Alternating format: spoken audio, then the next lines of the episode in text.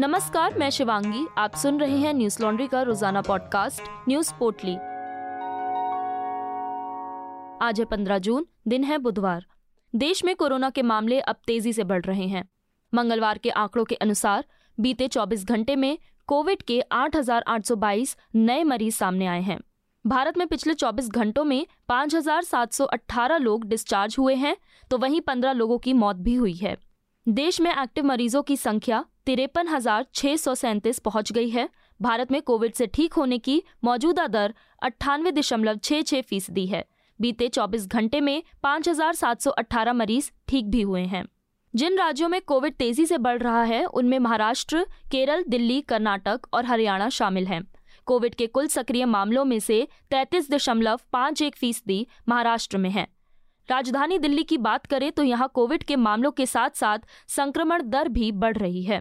दिल्ली में मंगलवार को कोविड के 1118 नए मामले सामने आए और संक्रमण दर छह दशमलव पाँच शून्य फ़ीसदी तक पहुँच गई। ये आंकड़ा पिछले दिन के मुकाबले बयासी फ़ीसदी ज़्यादा रहा। ये लगातार पांचवा दिन है जब दिल्ली में मरीजों की संख्या 600 से ज़्यादा रही है। इस बीच दिल्ली के उपराज्यपाल वी के सक्सेना ने बड़ा फैसला लिया है। उन्होंने कहा कि अब से सभी पॉजिटिव नमूनों की जीनोम सिक्वेंसिंग होगी। मुंबई में भी कोरोना संक्रमण की स्थिति खराब हो रही है। स्वास्थ्य मंत्रालय के आंकड़े बताते हैं कि मंगलवार रात तक 1,724 कोविड मरीज़ कोरोना संक्रमित पाए गए हैं। देशव्यापी टीकाकरण अभियान भी चालू है। देश भर में मंगलवार को तेरह लाख अट्ठावन हज़ार छह सौ सात वैक्सीन लगाई गई। वहीं देश भर में अब तक कोरोना के एक सौ पंचानवे करोड़ से ज़्यादा टीके लग चुके हैं। इस सब के बीच भारत के लिए चीन से राहत की खबर सामने आई। चीन ने कोविड महामारी के चलते लगाए गए सख्त वीज़ा प्रतिबंधों को हटाने की घोषणा की।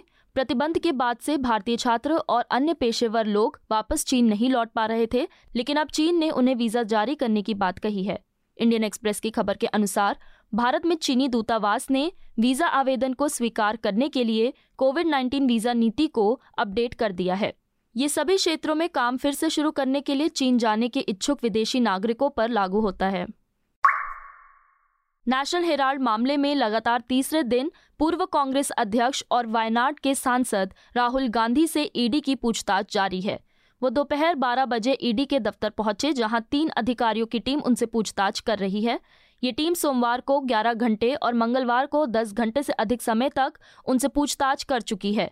इस बीच राहुल गांधी को मिले ईडी के नोटिस के खिलाफ कांग्रेस कार्यकर्ताओं का उग्र प्रदर्शन जारी रहा।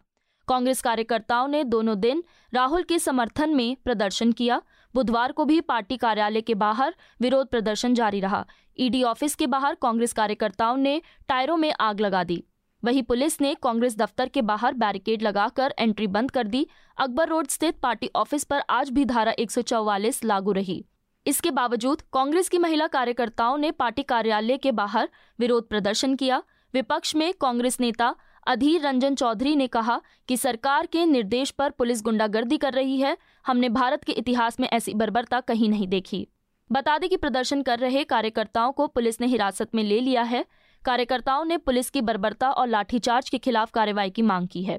दिल्ली के स्पेशल कमिश्नर सागर हुड्डा ने एएनआई को बताया कि पुलिस ने आज भी कुछ लोगों को हिरासत में लिया। उन्होंने कहा कि प्रदर्शन के लिए कांग्रेस की ओर से कोई अनुमति नहीं मांगी गई थी और पुलिस द्वारा लाठी चलाने वाली बात गलत है। अभी तक डेढ़ सौ लोगों को हिरासत में लिया जा चुका है। ईडी की कार्रवाई पर सपा सुप्रीमो अखिलेश यादव ने ट्वीट कर तंज कसते हुए कहा है कि ईडी का मतलब अब एग्जामिनेशन इन डेमोक्रेसी बन गया है।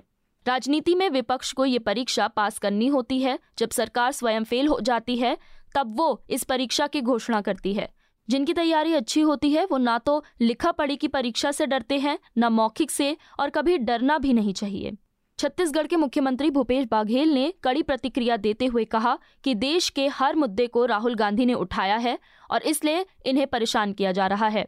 भाजपा का जो राष्ट्रवाद है, वो आयातित राष्ट्रवाद है। उस राष्ट्रवाद में जो भी विरोध में हो, उसे दबा दिया जाए और कुशल दिया जाए, ये होता है। वहीं राजस्थान के मुख्यमंत्री और कांग्रेस नेता अशोक गहलोत ने कहा कि ये आठ साल का काला अध्याय है। इतिहास में इस आठ साल को अगर देखा जाएगा तो ये काले अध्याय के रूप में देखा जाएगा, क्योंकि इसमें संवैधानिक धज्जियाँ उड़ाई जा रही हैं। लोकतंत्र खतरे में है और पूरे देशवासी बहुत दुखी और तनाव में हैं। ताज़ा जानकारी के मुताबिक कल कांग्रेस के तमाम कार्यकर्ता और नेता राजभवन का घेराव करेंगे। छत्तीसगढ़ में बोरवेल में गिरे 11 वर्षीय राहुल को मंगलवार को देर रात सुरक्षित बाहर निकाल लिया गया है। बचाव अभियान करीब 105 घंटे चला जिसमें सेना एनडीआरएफ, एसडीआरएफ, पुलिस जिला प्रशासन स्वास्थ्य बिजली विभाग सहित कुल 500 टीमें लगी हुई थीं। मामला छत्तीसगढ़ के जांजगीर चांपा ज़िले के पीरहित गाँव का है। यहाँ बीते शुक्रवार 11 वर्षीय राहुल साहू अपने ही घर के बोरवेल में गिर गया था।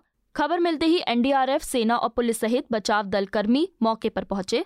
अमर उजाला की खबर के मुताबिक बड़ी मुश्किलों के बाद बोरवेल के समानांतर गड्ढे से सुरंग खोदकर बच्चे को बचाया जा सका।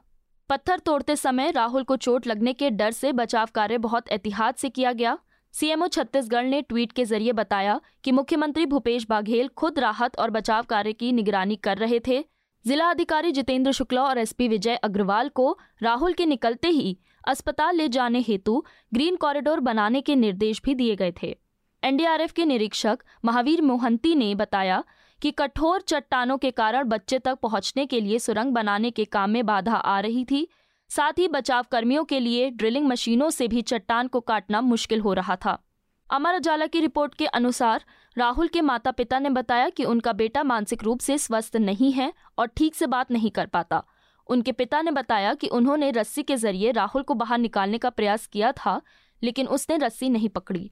राहुल को सुरक्षित बाहर निकालने के बाद मुख्यमंत्री बघेल ने ट्वीट कर बचाव में लगे सभी कर्मचारियों की सराहना की। साथ ही उन्होंने राहुल के जल्द से जल्द पूर्ण रूप से स्वस्थ होने की कामना भी की है।